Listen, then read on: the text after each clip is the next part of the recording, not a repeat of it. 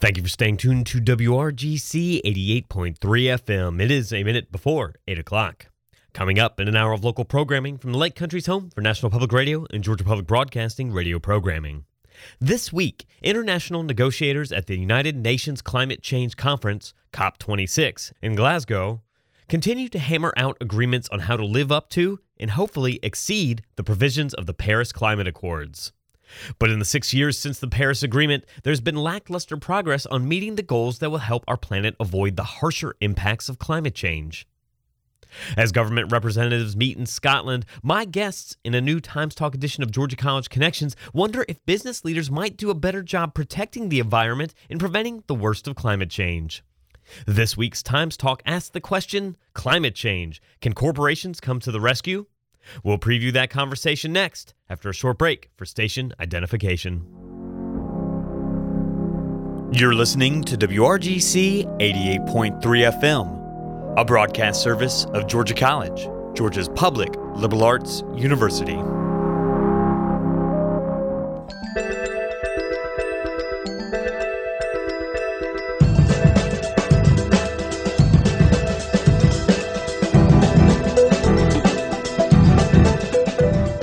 Support for Georgia College Connections comes from Georgia College, Georgia's public liberal arts university, providing the experience students would expect from a private college with the affordability of a public university. For more information, gcsu.edu.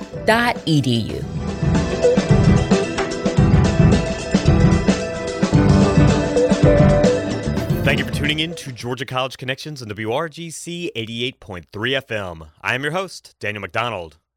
Today, we reconvene our collaboration with the American Democracy Project at Georgia College to bring their Times Talk conversations to you, our radio audience.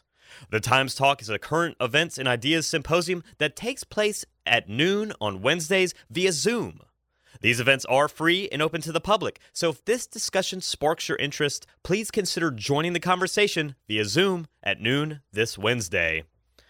On today's edition of the Times Talk on Georgia College Connections, my guests, Georgia College Business Law and Ethics Professor Jehan El-Jourbagy and Georgia College Marketing student Gavin Holloway, explore the depth of corporations' engagement in efforts to combat climate change. During this week's Times Talk, they asked the question Climate change. Can corporations come to the rescue?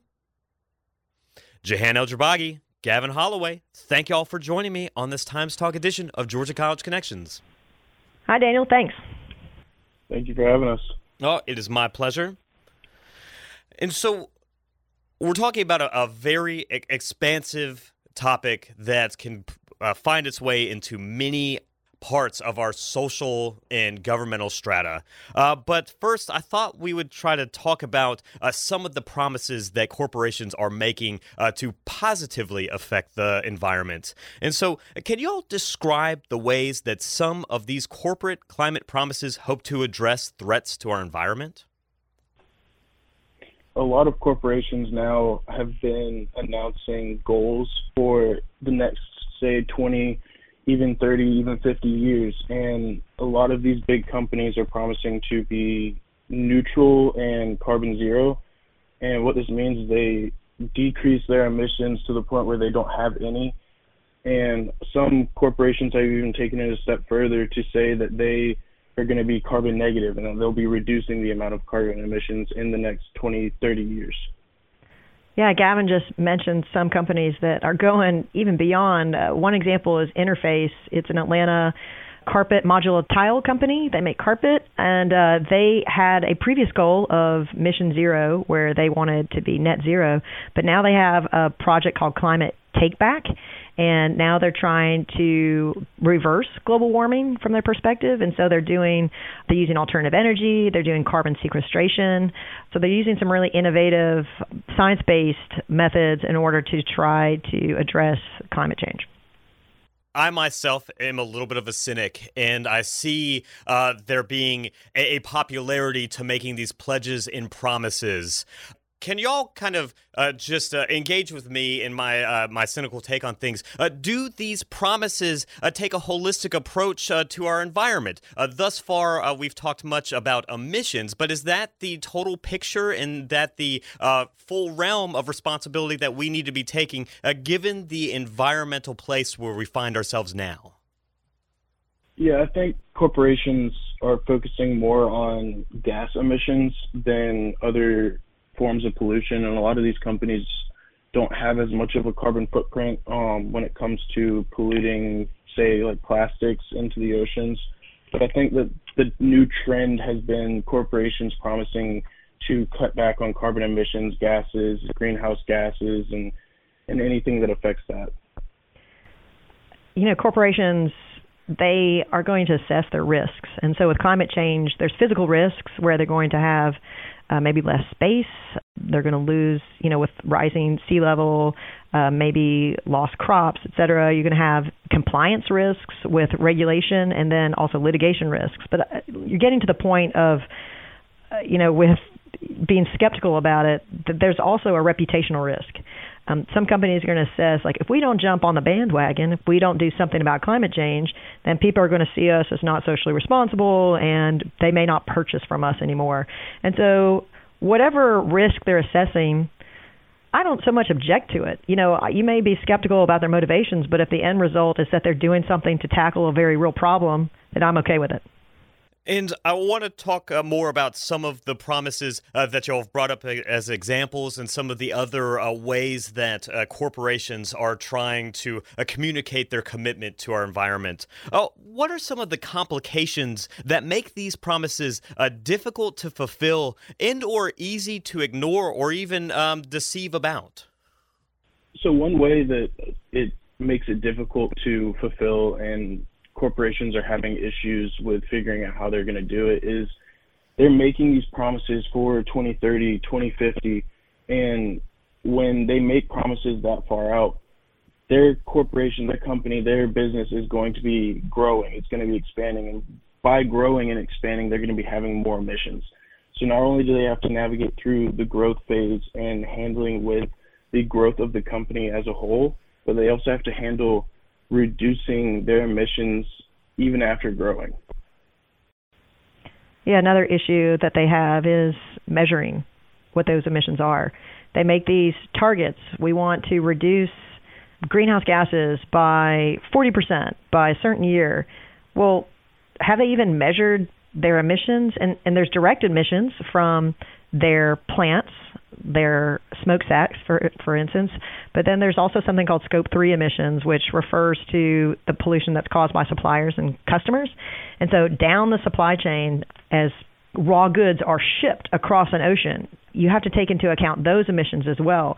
And so being able to assess all those emissions and that baseline, that's a problem. A lot of companies haven't accurately measured the baseline in order to then measure a reduction and obviously we're talking about the whole world of business out here. Uh, but is it possible to uh, give our audience members some insight into strategies that are being employed to try to implement some of these environmental promises that are being made? Yeah so a company called BlackRock they have set their ambition to control it where they invest into their assets. And they want to be carbon zero in all of their assets that they manage by 2050. And what we see now is a lot of corporations being controlled by investment and investors. And with these investments and investors, they have control of that scope three emission category. And that's how we are seeing corporations beginning to look at how they're going to manage these emissions. Yeah, he mentioned the financial market. There's like 130 trillion dollars of assets being managed by the United Nations Glasgow Financial Alliance for net zero, and they have all committed to the program to cut emissions. Basically, they just are making demands on the companies' assets that they're managing. In terms of the companies themselves, there's been an increased commitment to science based targets. And that's something that Gavin and I are working on in a paper. Gavin is doing an honors option that's looking at using satellite and space data to assess greenhouse gas emissions and using those as a way to level the playing field. Like so many companies are pretty good at assessing their emissions but it's like it's self-reported data and it's hard for investors to look at that and say okay is this real? But if we use more science-based data like remote sensing satellites that can give us real numbers to compare one smokestack to another smokestack or one um, vehicle to another vehicle then you're able to adequately compare and make investment decisions based on sound data you're listening to a Times Talk edition of Georgia College Connections. Tomorrow, my guests, Georgia College Business Law and Ethics professor Jehan El-Jourbagy and Georgia College marketing student Gavin Holloway, explore the depth of corporations' engagement in efforts to combat climate change. During this week's Times Talk, they asked the question Climate change, can corporations come to the rescue? The Times Talk takes place at noon tomorrow via Zoom. You can learn more on WRGC's Facebook page. We'll be right back with more of our conversation on corporations and climate change. Stay tuned.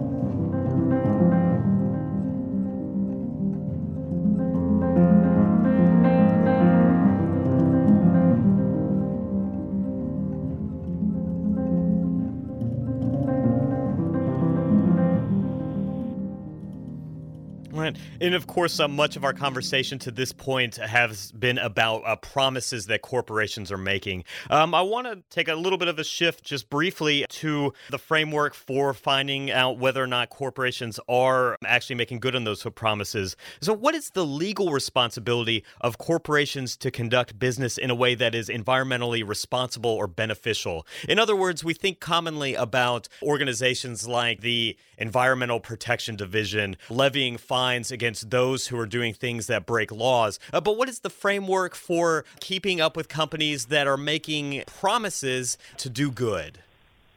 Companies have a duty to their shareholders, to their owners, and the shareholders will often make proxy requests or they'll make shareholder requests that if there's enough of them, it can move the needle on the actions of the company. So, in other words, the shareholders can hold the officers responsible for the promises that they've made.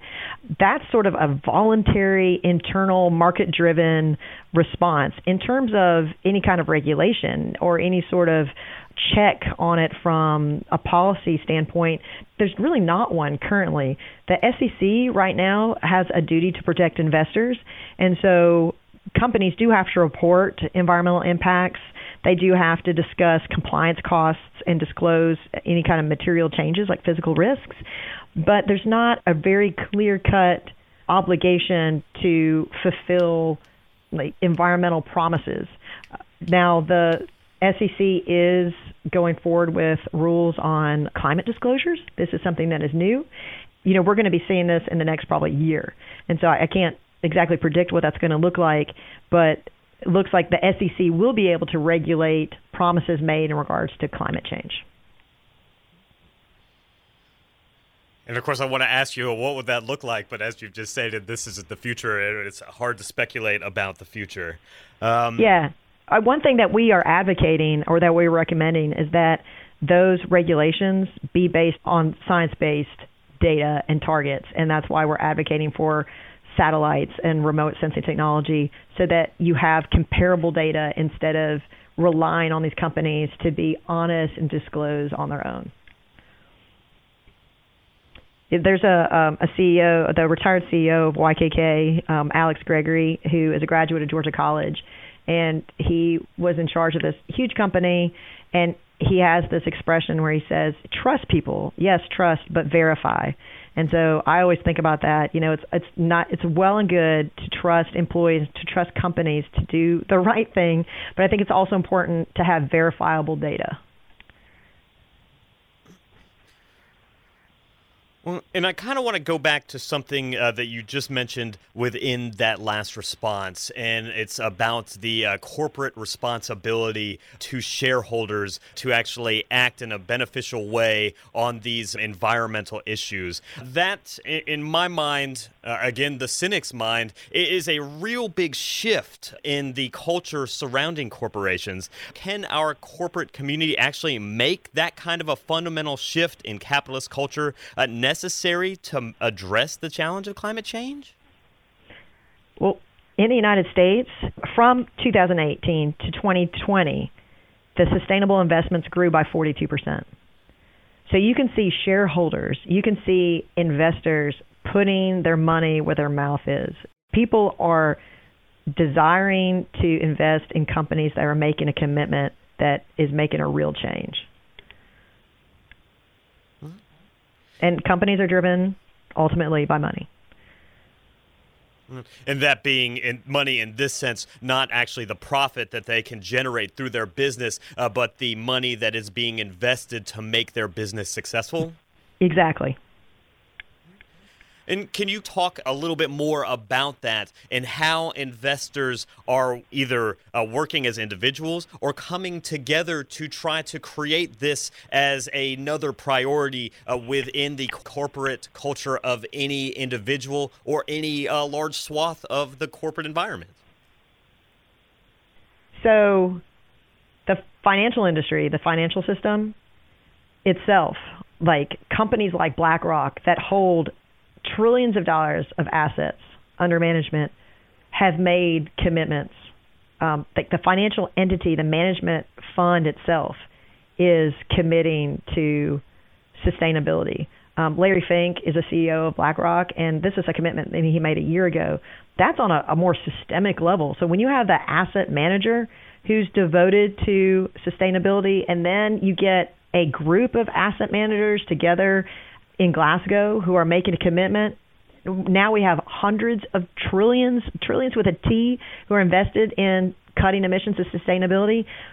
It's not just a few shareholders, or you call them activist shareholders here and there, who are making noise and banging on pots on the corner, or a few tree huggers here and there. These are massive funds that are being managed that are seeking to change policy through investments.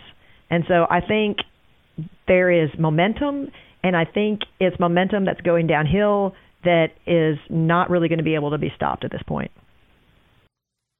And of course, the article that y'all are presenting as a part of your Times talk casts a lot of shade on these commitments, saying that they're kind of, uh, you know, fuzzy. And we want more disclosure about what the actual actions that are going to be taken to meet these commitments. Uh, then, especially on uh, what is uh, perceived, at least on my part, to be a very long time scale, that the uh, positive impacts are questionable themselves. Uh, can y'all talk about um, just that air of skepticism out there and how maybe corporations are trying to check that skepticism?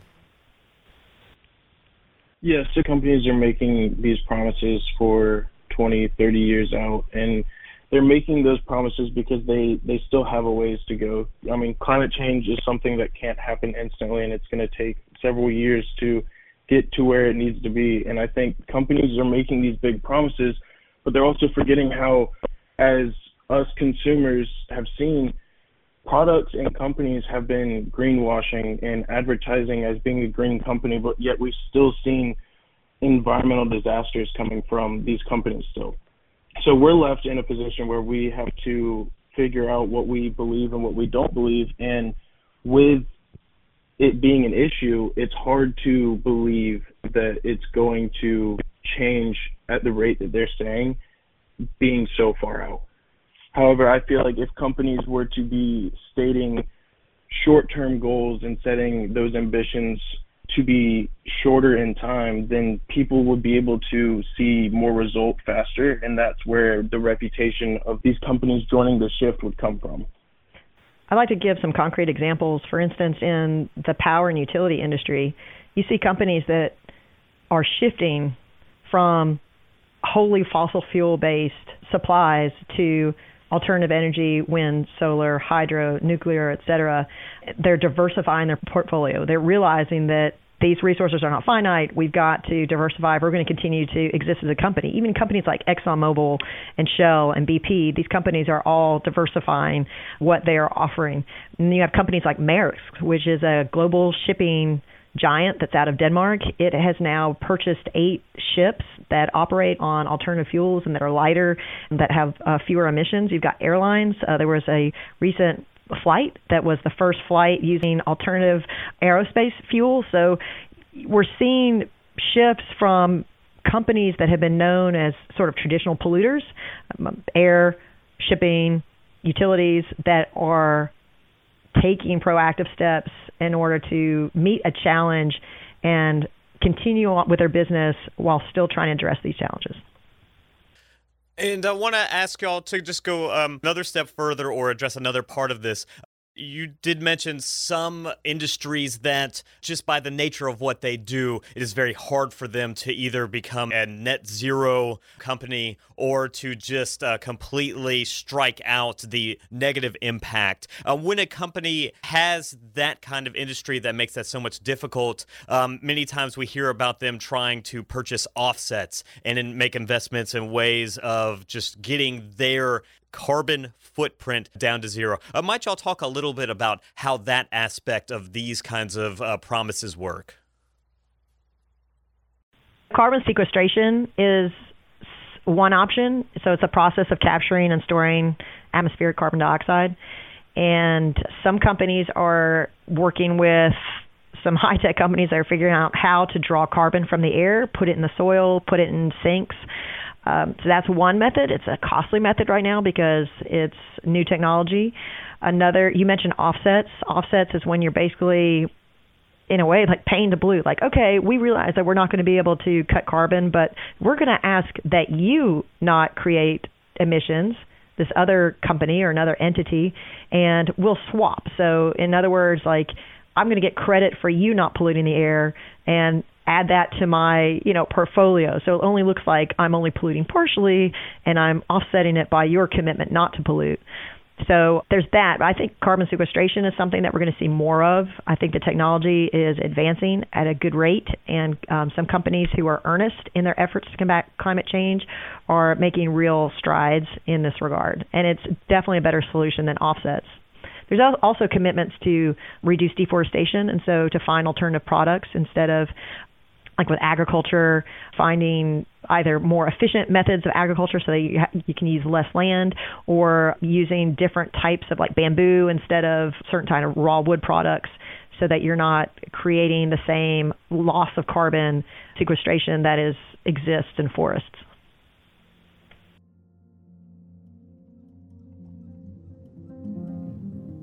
You're listening to a Times Talk edition of Georgia College Connections. Tomorrow, my guests, Georgia College Business Law and Ethics professor Jehan El-Jourbagy and Georgia College marketing student Gavin Holloway explore the depth of corporations' engagement in efforts to combat climate change. During this week's Times Talk, they ask the question Climate change, can corporations come to the rescue? The Times Talk takes place at noon tomorrow via Zoom. You can learn more on WRGC's Facebook page. We'll be right back with more of our conversation on corporations and climate change. Stay tuned.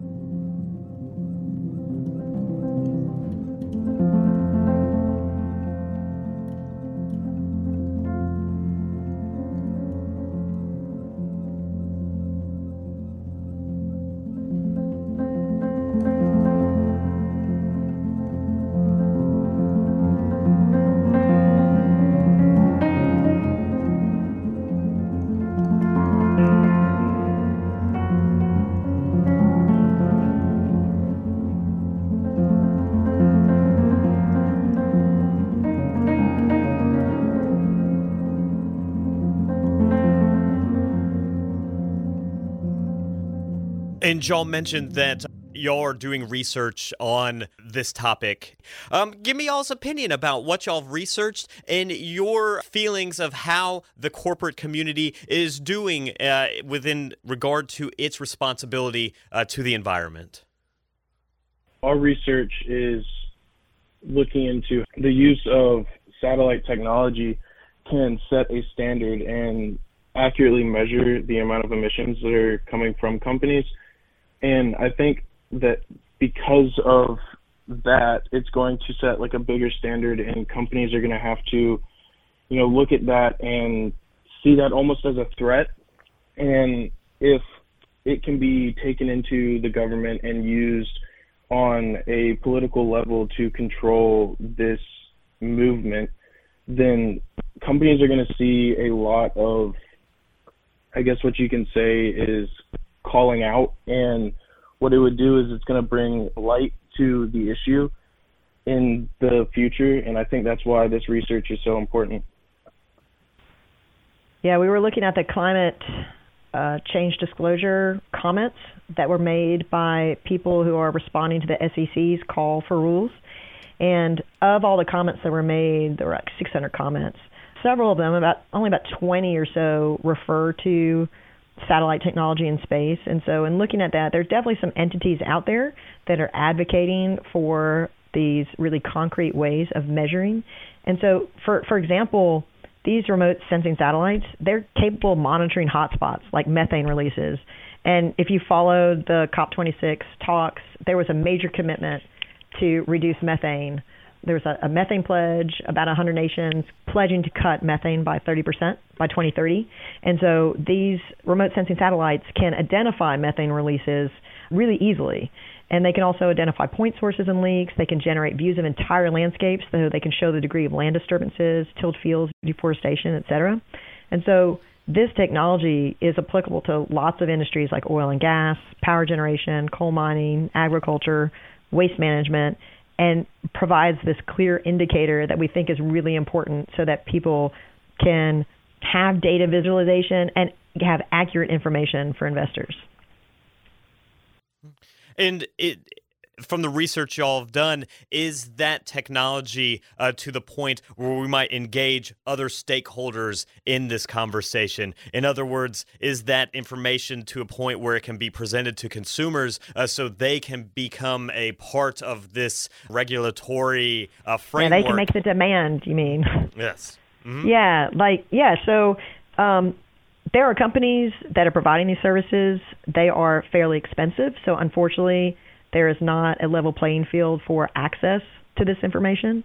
And so, uh, one thing that I think has to be a part of if we're going to use this data, we have to make it affordable for all types of industries, all types of companies. But right now, it's used in pockets here and there. It does exist, it is being used, but it's not uniform and it's you're not able to compare accurately. And uh, might y'all talk about some of the findings, uh, uh, if that's the proper word to say, about uh, what is necessary for that next step to be taken, uh, where we can have that broader engagement in this means of holding our corporate community responsible for the impact that they have on the environment? I think the Treasury Department the Federal Reserve, the SEC, uh, governmental entities in the United States have to have requirements uh, imposed on the corporations. It cannot just be voluntary and market driven because you're going to see some companies that do it, do it right, and some companies who are going to try to do it and do it sloppy, and there's going to be some companies that don't do it all. Unless you require it across the board you're not going to have a uniform application and uniform reporting. So I think there need to be regulations put in place, and I think it's very possible that in the next year that rules will go into place. And now whether or not companies accurately measure, if it's going to be based on voluntarily disclosures, then I don't think that's the right way to go. I think we need to find a way to use best available technology and make it accessible for all industries. Even Microsoft's chief environmental officer said that it can't be voluntary and that we need requirements and standards in order for everyone to accept and be expected to meet these goals and requirements. And of course, uh, very early in our conversation, uh, you mentioned the collecting of governments uh, from across the globe to come together and review uh, their commitments to the Paris Climate Accord. In our last response, uh, we talked about governmental entities within the United States. Uh, might you talk about the global community and whether uh, regulations made within the United States are sufficient to uh, encompass a larger uh, global issue, or the state of international talks about these issues in efforts to find uh, regulation that can really address the scope of the issue we're talking about. And this is clearly a, a global problem. It's something that crosses borders, and the United States currently is an outlier in terms of its corporate climate. In other parts of the world, ESG reporting and metrics is way further along. So ESG again is a reference to environmental, social, and governance reporting. So, for instance, there's the International Financial Reporting Standards Foundation that has certain regulations. There's also an International Federation of Accountants in Geneva. There's a European Commission reporting directive. There are several non governmental entities that companies contract with that have disclosure requirements. It's sort of like aspirational. So, hey, we're going to be governed by this nonprofit, the Global Reporting Initiative. There's some United States companies that choose to do that. So, you have this governments in other countries that have regulations, you have these non governmental sort of guidelines. And in the United States, we are behind right now it has been mostly voluntary in terms of whether or not companies have decided to make certain disclosures, to make certain initiatives within their companies. And I think it's really important that the United States, as the I don't know, for second or third highest emitter of greenhouse gases in the globe, to also have corporations on the same level playing field as European counterparts in other countries. I agree that the issue is domestic. Um, the issue is also globally. And one big takeaway from the COP26 summit is the fact that Russia and China they did not even really support this movement. China didn't even show up, and I think that the issue that we might see in the future is getting everybody globally on the same page. And I think that it will start with how we handle the new movement in the United States, but I also think that it's going to play a huge political factor in how businesses operate globally. Yeah, when they were negotiating Paris Climate Agreement, getting India to the table was just so critical. They were resistant because of their development goals. China as well. You know, at the time of Paris climate, they were building all these coal-fired plants and said, you know, this is necessary for our development, for our advancement, and they were able to get India to the table. And in this negotiation in Glasgow, India has been there, but China has been notably absent, as has Russia. And China is the number one emitter of greenhouse gases in the world. And it's critical that these countries that are the greatest emitters must must negotiate, must collaborate in order to try to solve this problem for all of humanity. But you know what? So I teach business law, I teach business ethics, and there's so many issues that I think government should handle sometimes that it does not for political reasons.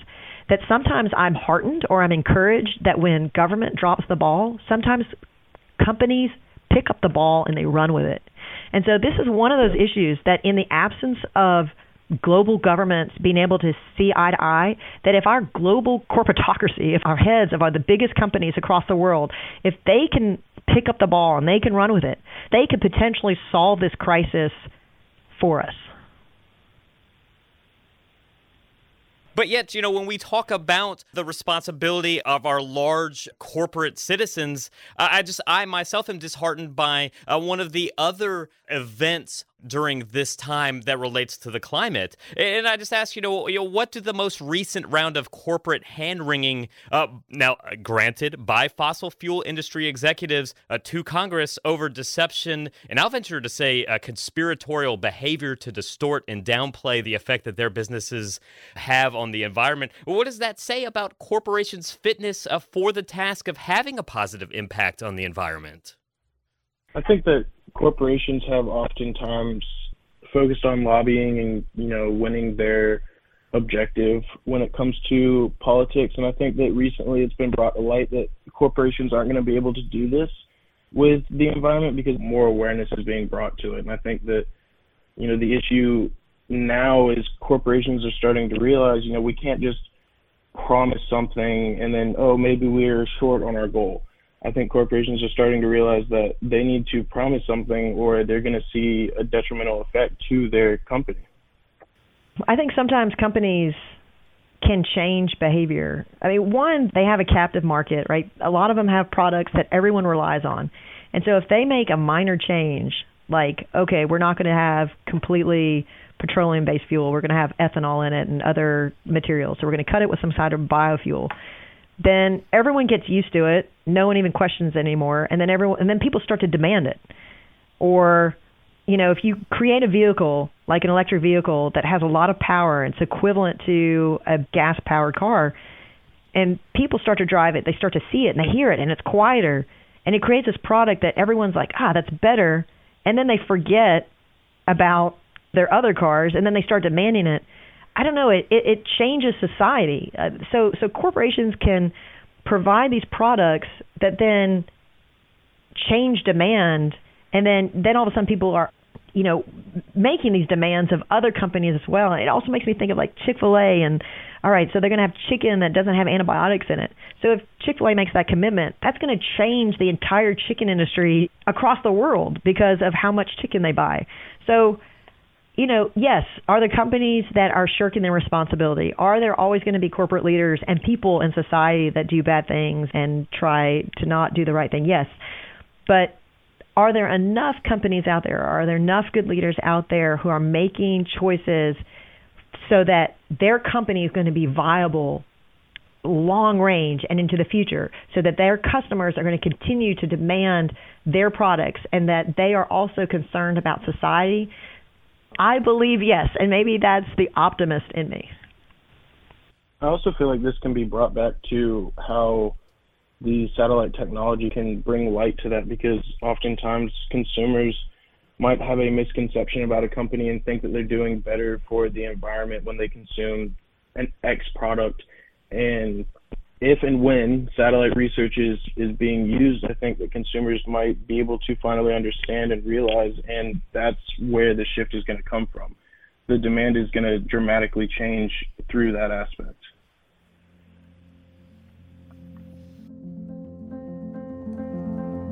You're listening to a Times Talk edition of Georgia College Connections. Tomorrow, my guests, Georgia College Business Law and Ethics professor Jehan El-Jourbagy and Georgia College marketing student Gavin Holloway explore the depth of corporations' engagement in efforts to combat climate change. During this week's Times Talk, they ask the question Climate change, can corporations come to the rescue?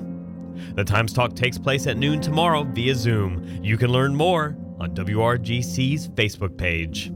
We'll be right back with more of our conversation on corporations and climate change. Stay tuned.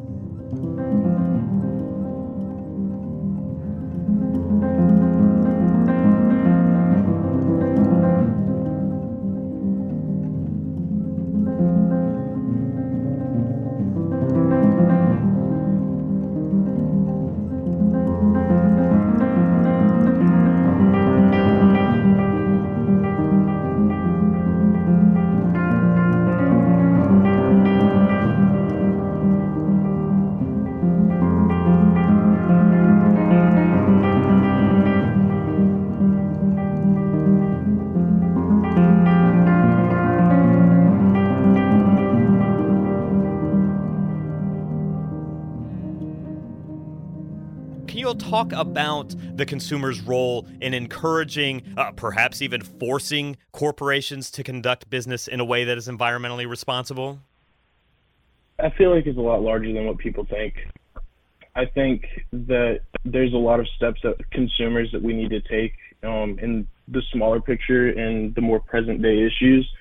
And I think that by bringing more people to a better understanding that we're going to start to see a shift. However, I think that um, when this shift starts, people are going to start to realize that when they invest into this corporation by buying a product, that they are not only buying that product, supporting that company and what they're doing to the environment, but they're also put into the category of the scope three emissions and those scope three emissions being of course those kind of uh, downfield emissions or effects that are caused not by the corporation itself uh, but some of the uh, corporations part suppliers and others that um, are a part of the larger network uh, that brings these products from raw materials uh, to finished products to the consumer's plate or door or garage and driveway Yes, I think it's going to be a lot easier to understand the actual impact of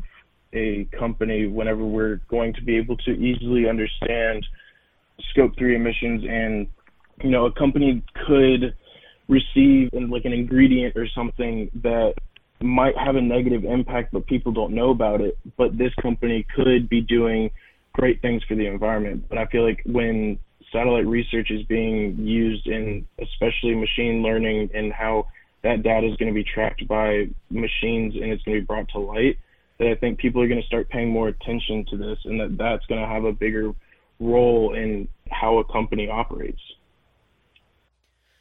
And do y'all feel that there is a broad consensus amongst consumers, uh, specifically here in the United States, that would enable a large swath of our society to move forward in, in gender one voice to affect this issue?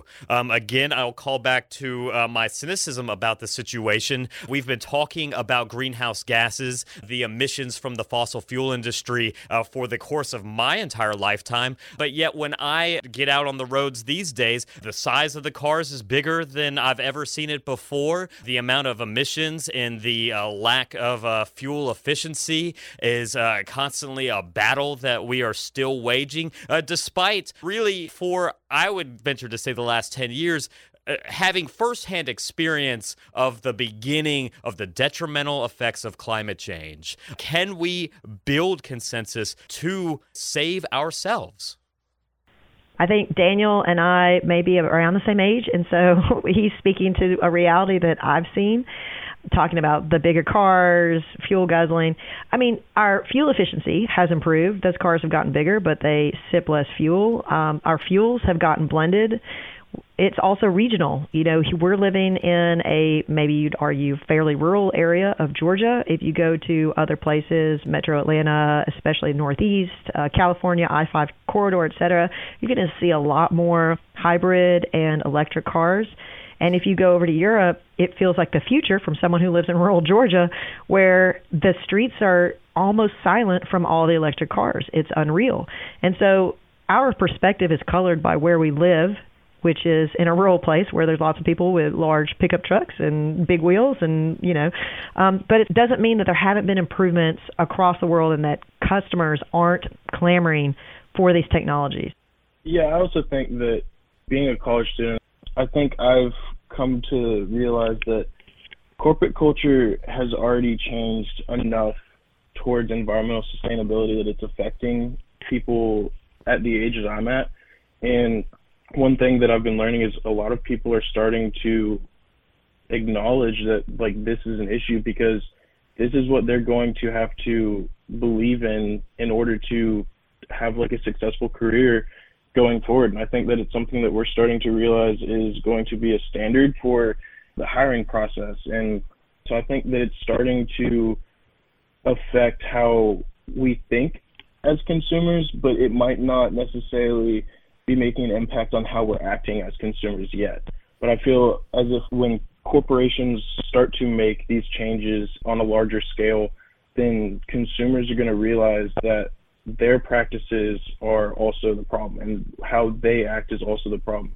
And I think that with this change, it's going to change how our society thinks because corporate world controls how your day-to-day life is acted out. And i think that if you were to go to work and you know you hear that your company has cut down on emissions by x then you're going to start to take pride in that. You're going to start to realize okay this is something that we can change. And i think that people and specifically consumers and employees of um, companies are going to start to make changes that might not even be large, but it's going to have a large impact due to population. And could y'all indulge me one minor digression as we talk about the perspective generated uh, from where we're from? Uh, my specifically my spe- uh, cynical uh, perspective uh, generated from uh, my engagement in our regional culture. Jehan, of course, an earlier conversation we've had. Um, uh, possibly years ago, uh, was about uh, research you had been doing, travels you'd been taking uh, to Western Europe, uh, specifically looking at how some of their corporations were seeking to affect uh, the environmental situation we're all living through. might you talk a little bit about differences in the ways that we talk about environmental and corporate responsibility between our societies? Specifically, I was in the Netherlands, Belgium, and Germany. Um, and our conversation was in regards to companies there, and Netherlands is a very pragmatic country, and they realize that in order to change behavior, they have to incentivize behavior. So the government has incentivized behavior through subsidies and credits in order to get people to recycle. For instance, um, their recycling is amazing compared to the way it is, especially regionally here. And they have figured out how to incentivize more environmental waste disposal. And so there is an upfront cost from the government, but then they recoup down the road. And so another example in Amsterdam is that they are in, the entire city of Amsterdam, they're closing it to all internal combustion en- engines. so it's that sounds absurd. Like if you said you were going to close Milledgeville to all internal combustion engines, like you know, life would grind to a halt here.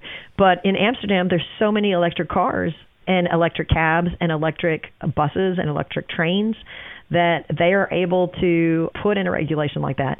So it's just far more progressive governmentally, uh, maybe societally, than it is in the United States. You have some places, um, you know, San Francisco, LA, New York, Boston, that Portland, Oregon, Seattle, they all come to mind as places that have like urban growth boundaries and um, are more progressive in their environmental regulations uh, citywide. But nationally, we have suffered in terms of our environmental policies because of our swings back and forth. Whereas these European countries, even though they have swings between their various political parties, they still seem to find common ground in these environmental issues. And are those conversations and those uh, frameworks and those uh, regulatory efforts something that we here should aspire for, or is it a uh, a different conversation and framework uh, that needs to be tailored for the American society, in y'all's opinion? The challenge in the United States is our size. These countries in Europe are small they're populated, they've run out of space. So the writing is very much on the wall in regards to environmental crisis. You know, they see it. They see the sea rise. They see their lack of land space. We it's not in our face. You know, we just have so much space in in this country, like space for waste, space for development, space that we have not run out. It has not become a crisis in our face. And so we are unable to move as a society because of our, which is sort of sad because of our huge resources that we have in this country. It's like until we use enough of it, until we run out, unfortunately, people who don't have foresight, who people who can't do long range planning, it's not as important to them and they're not willing to move the needle. So it, it's a problem of, of scale. And, and, Gavin, I'll ask you. I mean, does Professor L's last response ring true for you and your peers? I'm going to kind of segue off of what she said. I think in America we we are behind, and we're behind in the sense of we haven't taken the small steps to start to move towards this bigger picture. And an example of that is food deserts. And food deserts support corporations that are hurting the environment more than how a small local business would. And I think that there's issues, even as small as that, that are playing a part in this bigger picture. And I think that it kind of relates to college life. And and college life is sort of surrounded off of you know I don't have money and how am I supposed to afford the organic aisle that isn't hurting the environment when I can go say buy a big bag of Tyson chicken nuggets and have food for a week. And that bag of Tyson chicken nuggets is filled with plastics. And those plastics are produced by companies that are emitting gas emissions to affect the greenhouse gases. And I think that as a college student, it is not shown to us the effect, just like she said about it's not in our face. And I think that we are blinded by being able to afford it in the environment that we live in. And even to relate to like the food deserts, people are blinded by what they know and it's it's gotten to the point where culture has accepted this to be a norm and this norm is playing a part across the country. And I think that you know people start to say, okay, well, why should I do this if like everybody else around me isn't doing this? And it's all about trend setting and how we as a society interacts.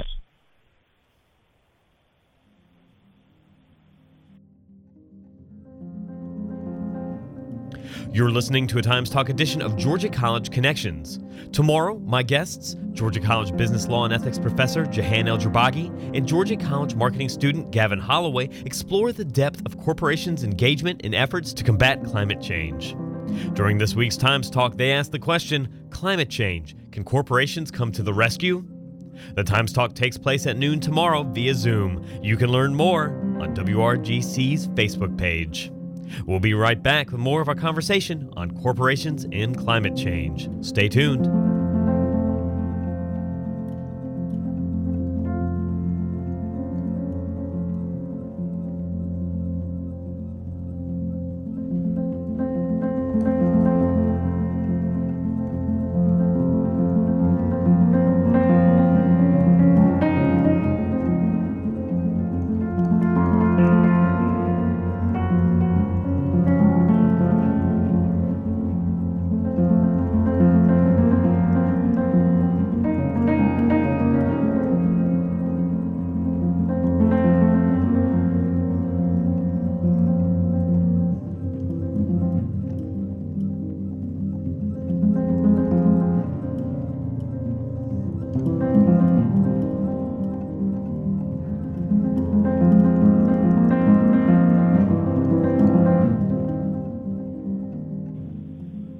Y'all have gratified me with a very thoughtful conversation about a topic that is very important to me. I think that I've allowed my cynical role in the conversation to uh, play an outsized part of the conversation.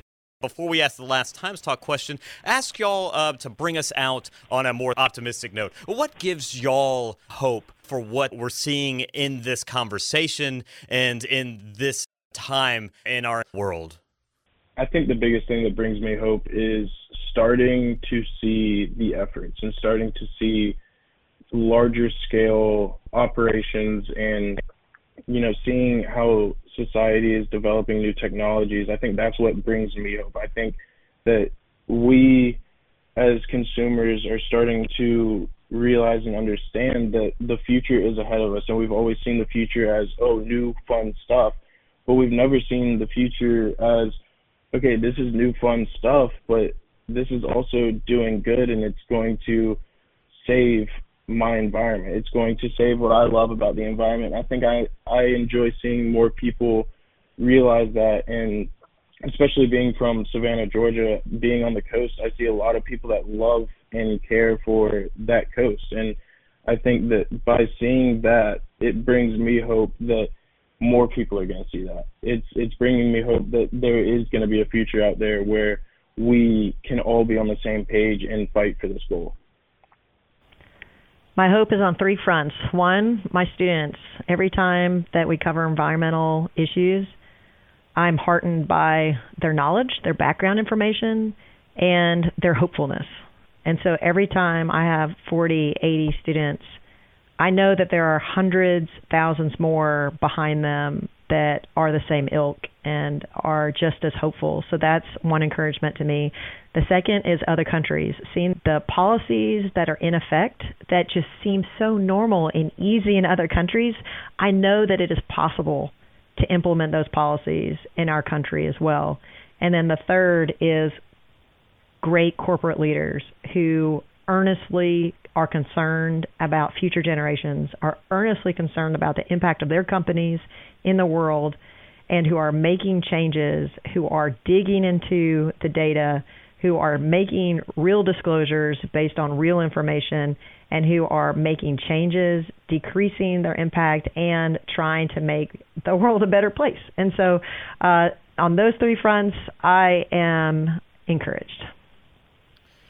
And of course, our last Times Talk question is always uh, what do you hope your audience takes away from the conversation in the Times Talk on Wednesday?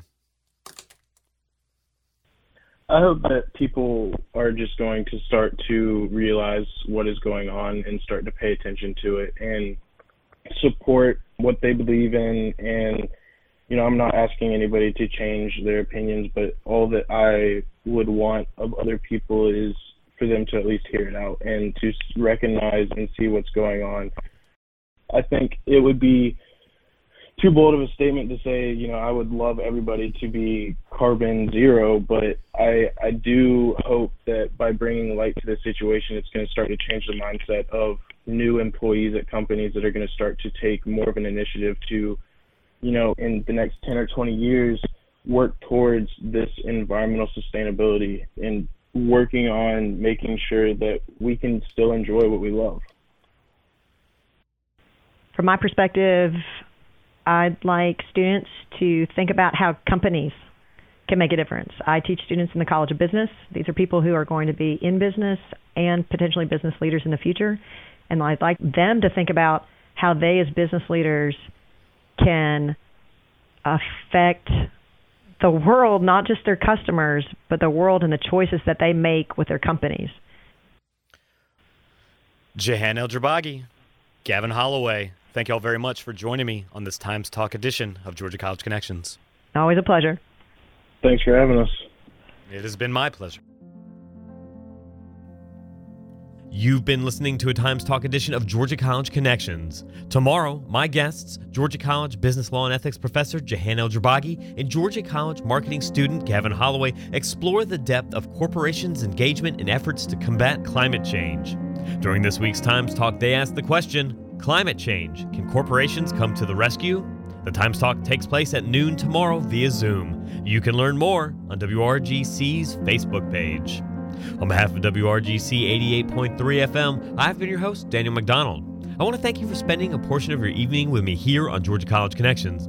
Hope you enjoyed our time together, and I want you to know that I look forward to convening with you again next time.